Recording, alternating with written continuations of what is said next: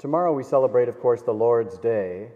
And following the Church's ancient tradition, the day before the Lord's Day, if there's no obligatory memorial, we celebrate a Mass in honor of Our Lady, because, of course, Our Lady always leads us to our Lord. And I thought we would celebrate today a Mass in honor of Our Lady of the Annunciation because of that singular importance in human history of that event, given that we are celebrating a history symposium here at Christendom College today. As a matter of fact, there are five most important events in human history.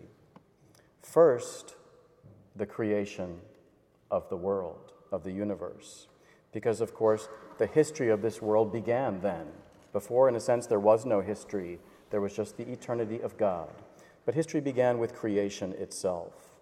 Second, the creation of man and woman, which was the reason for the creation of the world man being the summit of creation because he was made in the image and likeness of God. And he lived with God and for God.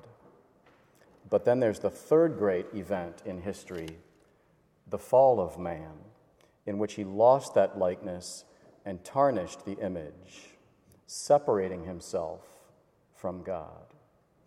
Which brings us to the fourth and greatest event which we celebrate today which is the incarnation of the Son of God, to save mankind, to restore that likeness by grace, to unite man once again with God.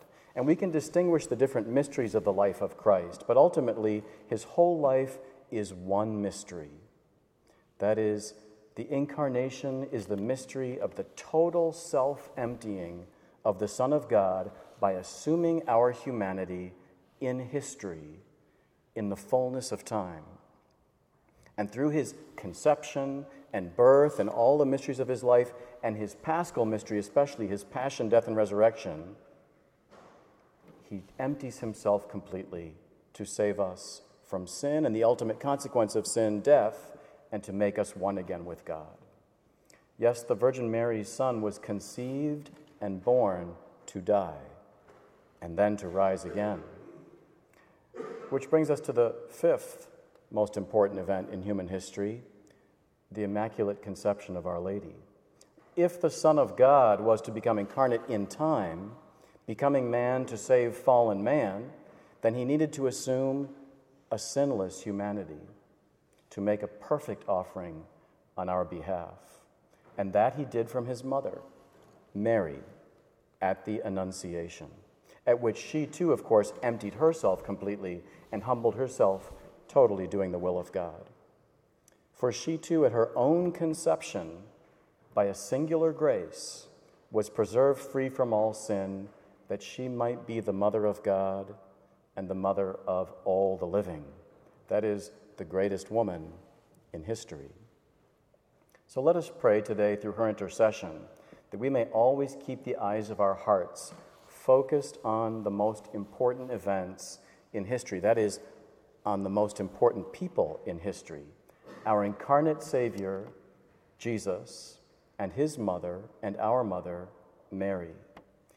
And may we always keep before us their example of complete, of total self emptying love, that total gift of self which they model for us. And may we follow it for God has created us, each one of us, at a particular time in history to pour ourselves out in love for God and for neighbor. And of course, that makes us think that there have been five great events in history, but there's one great event yet to come. And that'll be an important event because it's the final event. And that's the end of time, when each one of us will be judged according to how well we have followed the examples of Jesus and Mary and how well we've poured ourselves out in love for God and for neighbor. Our Lady of the Annunciation, pray for us.